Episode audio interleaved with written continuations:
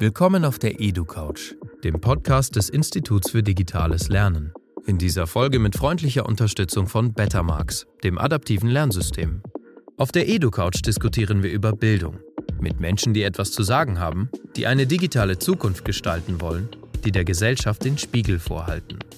Wir glauben nicht mehr an die Schule der Vergangenheit und wollen die Bildung des 21. Jahrhunderts mitgestalten. Zuhören, nachdenken, diskutieren. Und los geht's. Und hier ist wieder die Edo-Couch. Ich freue mich heute ganz außerordentlich, dass der sächsische Kultusminister auf der Edo-Couch Platz genommen hat. Schönen guten Tag, Herr Piwarz. Hallo, ich grüße Sie. Zum Einstieg, äh, Herr Piwarz, wir werden ja heute über Bildung und digitale Bildung reden.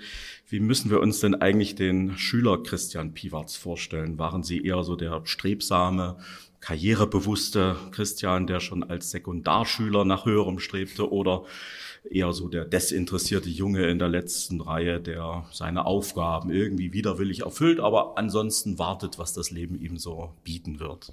Ich glaube weder noch. Also ich glaube, ich war als, als Schüler relativ normal.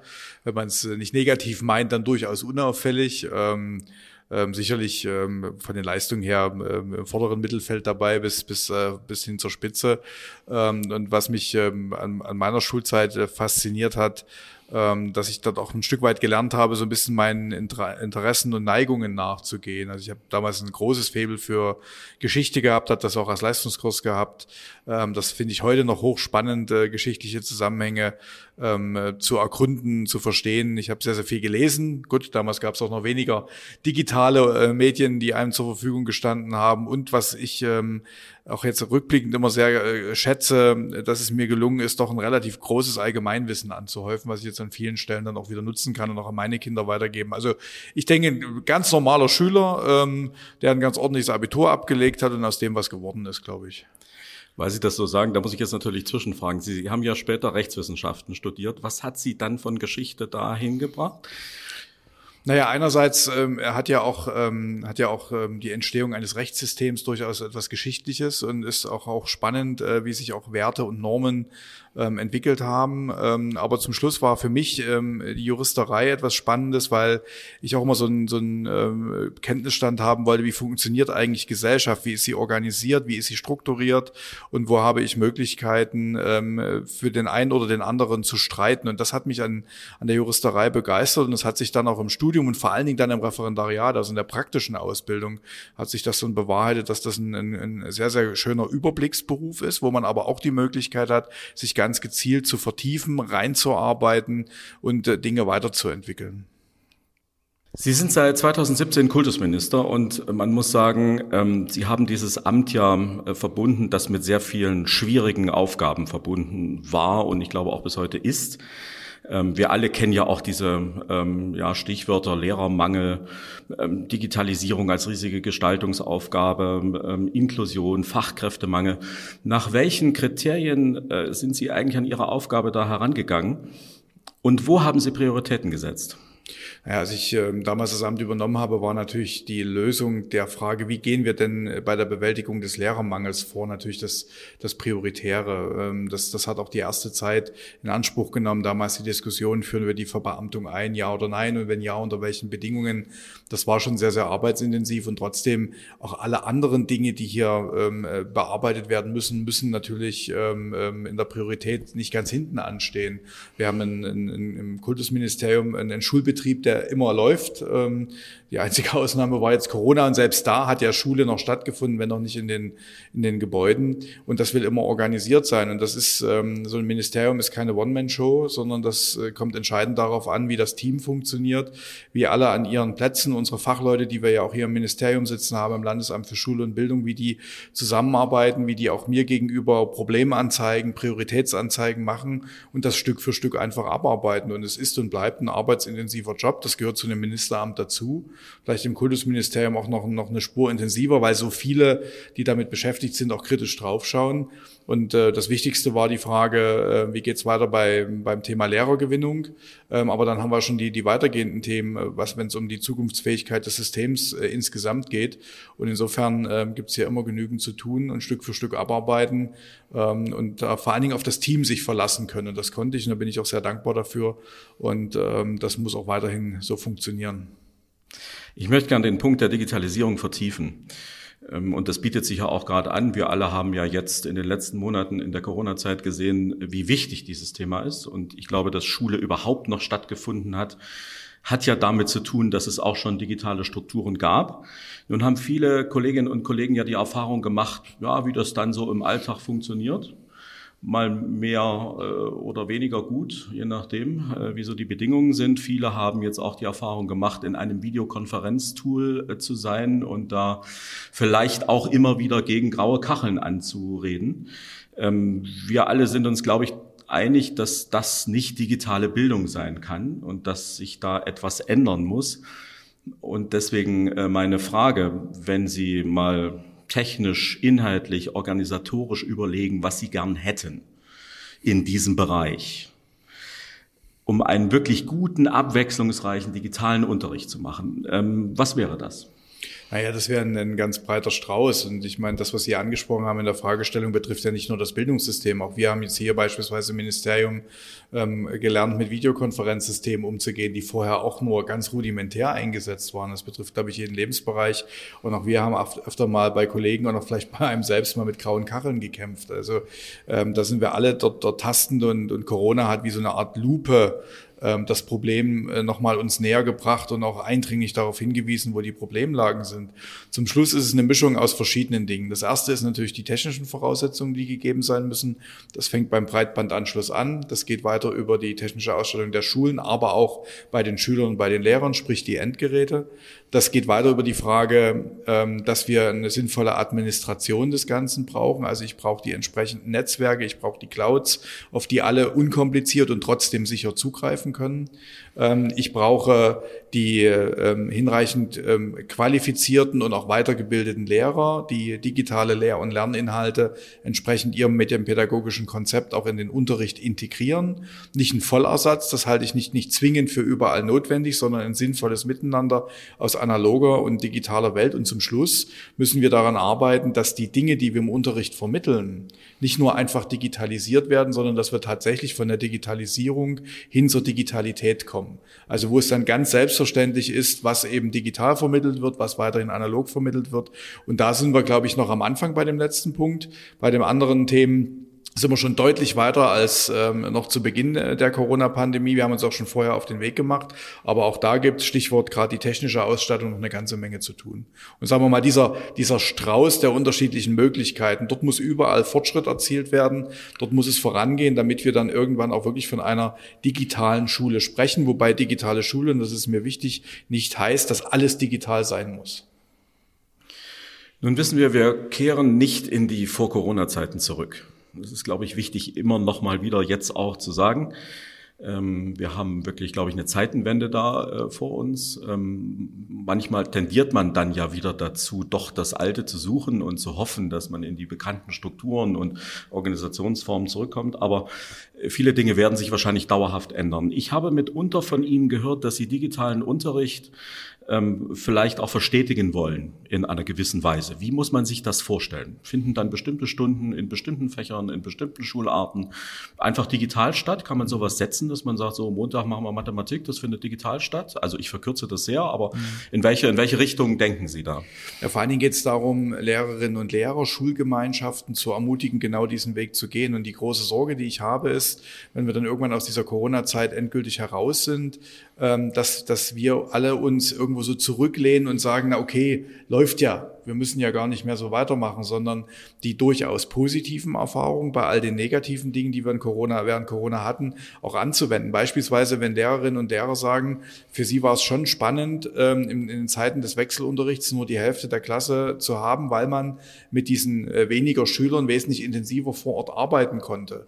Und da sind durchaus dann Möglichkeiten eröffnet, ähm, zu sagen, naja, warum denn nicht die Klasse beispielsweise teilen. Ähm, die einen, die zu Hause ähm, angeleitet lernen, die bestimmte Materialien mitbekommen oder sich diese Materialien erschließen müssen. Und der andere Teil, der dann in der direkten Betreuung mit dem Lehrer in der Schule ist. Diese Möglichkeiten gibt es. Man wir sollten viel stärker auch darauf achten, dass wir außerschulische Lernorte ähm, ähm, geradezu aufschließen, Schülerinnen und Schüler damit vertraut machen, ihnen die Möglichkeit zu geben, gerade in den höheren Klassen vorzubereiten, aber auch nachzubereiten. Auch da bieten digitale Möglichkeiten ähm, ganz, ganz viel an Gestaltungsspielraum. Und ähm, wir müssen natürlich auch schauen, wo wir in diesem ganzen Bereich, man nennt das immer künstliche Intelligenz, wobei ich finde, dass äh, der Begriff adaptive Lernsysteme besser, äh, wo wir dort auch äh, die Möglichkeiten der Digitalisierung Digitalisierung äh, für den schulischen Bereich noch heben. Also sprich mit mittels ähm, von Algorithmen und anderen ähm, Schülerinnen und Schülern Lernerfolge vermitteln und gleichzeitig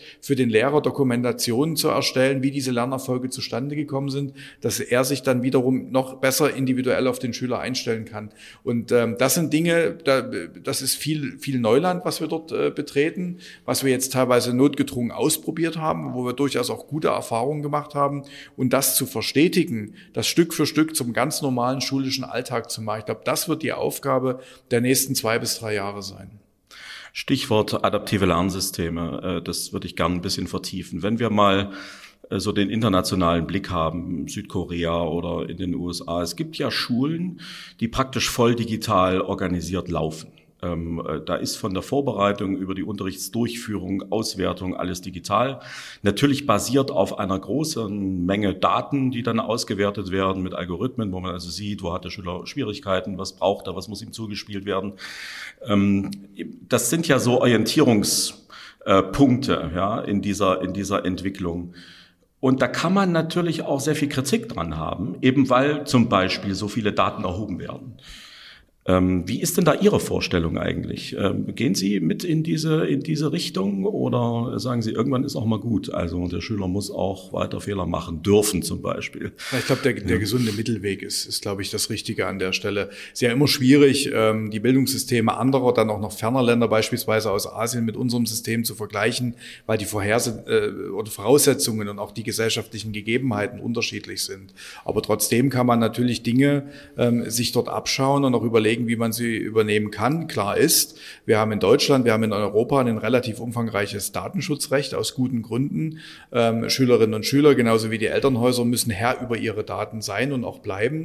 Das heißt, wir müssen einen sicheren Betrieb organisieren. Umgekehrt will ich natürlich schon äh, die positiven Begleiterscheinungen von adaptiven Lernsystemen nutzen. Ähm, es geht ja nicht darum, Lehrer hier zu einzusparen, sondern ihnen ähm, äh, Hilfsmittel an die Hand zu geben, wie sie Lernfortschritte bei Schülern Schülern dokumentiert und analysiert bekommen, um dann später ihre Arbeit nochmal zu intensivieren. Und insofern wird schon vieles auch zukünftig in die digitale Welt überführt werden. Das geht schon los in der gesamten Schulorganisation. Ähm, also da denke ich schon, dass wir uns auf den Weg machen müssen, die wesentlichen Abläufe ähm, zu digitalisieren, zu vereinfachen. Wenn ich an Klassenbücher, wenn ich an Notenbücher und ähnliches denke, das ist auch eine Frage von Transparenz beispielsweise gegenüber den Schülern und den Eltern. Das muss auf jeden Fall passieren. Im Unterricht kommt es, glaube ich, entscheidend darauf an, wie Lehrerinnen und Lehrer, wie die Lehrerkollegien mit diesem Thema umgehen. Da wird es wahrscheinlich in der Grundschule eher noch etwas stärker analog sein. Aber ich denke schon, an den weiterführenden Schulen wird der digitale Anteil deutlich höher werden. Was ich ausschließe zum jetzigen Zeitpunkt, und auch das sind ja die Erfahrungen der Corona-Zeit, dass wir hier wirklich so eine Art voll digitale Schule haben, ähm, wo vieles über Monitore, über äh, Tastaturen und ähnliches geht, sondern wir haben ja festgestellt, das Wichtige ist und bleibt der direkte Austausch, die direkte Kommunikation, insbesondere zwischen den Schülern und den Lehrern, aber auch zwischen den Schülern untereinander. Das heißt, ein Mindestmaß an analog Dialogen, an einem Miteinander im Schulgebäude wird es auch weiterhin geben. Aber ich denke schon, dass digitale Lehr- und Lerninhalte wesentlich stärker Einfluss ähm, auf den, den Ablauf einer, einer, eines schulischen Alltages haben, als das bislang der Fall ist. Aber wir sollten auch dort nicht Hurra schreien, sofort losrennen, sondern genau prüfen, was, was funktioniert und gleichzeitig eben schauen, ähm, dass wir uns nicht selber so einschränken, wie das manchmal uns Deutschen so eigen ist, dass es nicht wirklich vorwärts geht. Also den Schwung, den wir notgedrungen von Corona jetzt bekommen haben, den müssen wir im, äh, im Bereich der Digitalisierung auch nutzen. Heißt, um das vielleicht an einer Stelle mal zu konkretisieren, es ist also dann möglich zum Beispiel, dass Lehrer sagen, also ich muss diesen Unterricht in der zehnten, elften Klasse in Geschichte äh, nicht unbedingt hier in diesem Raum machen, den wir Schulraum nennen, in einem Schulgebäude, sondern wir könnten das auch digital machen. Jeder sitzt zu Hause. Wir arbeiten sozusagen von unseren Geräten her. Ist das so? Genau. Ja? Das wäre, das wäre eine, eine Vorstellung, dass bestimmte Inhalte auch in solche Formate nicht ausgelagert, das wäre, glaube ich, das falsche Wort, aber verlagert werden und äh, trotzdem dort ein, ein guter Lernerfolg sichergestellt ist. Und da fangen wir ja damit schon an, dass eben erstmal klar sein muss, alle Schülerinnen und Schüler müssen in der Lage sein, so einem Unterrichtsformat dann auch folgen zu können. Sie müssen breitbandiges Internet äh, zur Verfügung haben, sie müssen die Endgeräte zur Verfügung haben und da wissen wir, dass wir dort noch einiges zu tun haben. Aber ja, das wäre so eine Vorstellung, Teile des schulischen Alltages, die jetzt in der Schule im Gebäude stattfinden, dann dort herauszunehmen, aber trotzdem das Schulgebäude weiterhin als Zentrum des Lernens und des Lehrens auch anzusehen. Die Finanzen bei all dem hatten Sie ja eben auch schon angesprochen. Ähm, da kommt jetzt die Nachhilfefrage, vor allem für andere Bundesländer. Wenn man das so in den Medien äh, verfolgt, dann steht ja Sachsen da sehr weit oben, was das Abrufen der Mittel angeht, beim Digitalpakt zum Beispiel, auch bei anderen Bundesprogrammen. Viele andere Bundesländer stehen da eher weiter hinten und haben dann noch Schwierigkeiten. Was machen Sie in Sachsen besser oder anders? Also wir haben uns vor allen Dingen bemüht, auch in, in, in Rücksprache mit den Schulträgern, mit den Kommunen, mit den freien Trägern, ein möglichst einfaches Antrags- und Bewilligungsverfahren zu initiieren. Das ist nicht immer so leicht, gerade wenn es um wirklich größere äh, Geldsummen geht, wie beim Digitalpakt 1 wo wir ja 250 Millionen Euro entsprechend mit einem Förderprogramm ausreichen müssen. Aber trotzdem, es muss relativ einfach gehen, ähm, dass Gelder beantragt werden, wie sie bewilligt werden und wie sie abgerechnet werden. Und das versuchen wir umzusetzen. Und ich bin auch froh, dass von diesen 250 Millionen mittlerweile über 240 Millionen bewilligt sind.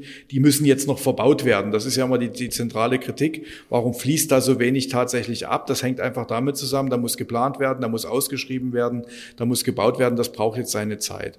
Und ähm, dort, dort werden wir auch weiterhin dran arbeiten, dass wir so, ähm, sagen wir mal, relativ schlanke Fördersysteme an der Stelle haben und müssen auch diejenigen, die es dann zum Schluss anwenden, die müssen wir entsprechend dort auch mitnehmen. Und das, das wird auch weiterhin das Ziel sein damit die Gelder, die sozusagen ins Schaufenster gestellt werden von der Politik, ähm, dann auch wirklich bei den Leuten vor Ort entsprechend ankommen. Und der zweite Punkt, wo wir in Sachsen wirklich konsequent gewesen sind. Ich bin auch den Schulen sehr dankbar, dass sie das begleitet haben, dass wir wirklich konsequent darauf geachtet haben, bitte erstellt, bevor ihr irgendetwas verbaut, ein medienpädagogisches Konzept. Entscheidet euch als Lehrerkollegium, wie wollen wir Digitalisierung an unserer Schule zukünftig einführen, wie wollen wir sie leben, was ist dafür notwendig an technischer Ausstattung. Ähm, und das haben wirklich die aller, allermeisten Schulen mit Bravour gemeistert, auch gemeinsam mit ihren Schulträgern. Und das macht es dem Schulträger und dann uns als Bewilligungs ähm, Behörde auch einfacher, die Gelder auszureichen, weil man dann auch wirklich einen Plan hat, was schaffen wir an und wie setzen wir es dann auch zukünftig im schulischen Alltag ein. Wir sind schon fast am Ende unseres Gesprächs. Zum Abschluss eine persönliche Frage. Äh, ich weiß, Sie sind Fan äh, elektronischer Musik, äh, Kraftwerk, The KLF. Ähm, jeder, der das nicht weiß, ja, eine britische Gruppe der späten 80er, frühen 90er Jahre, KLF, Sie können mich da gern korrigieren, steht, soweit ich das recherchiert habe, für Copyright Liberation Front. Das hat in mir ganz viele Assoziationen ausgelöst. Aber ich würde gern äh, von Ihnen wissen wollen, was erfahren wir denn über den Menschen Christian Piwarz äh, aus dieser musikalischen Neigung?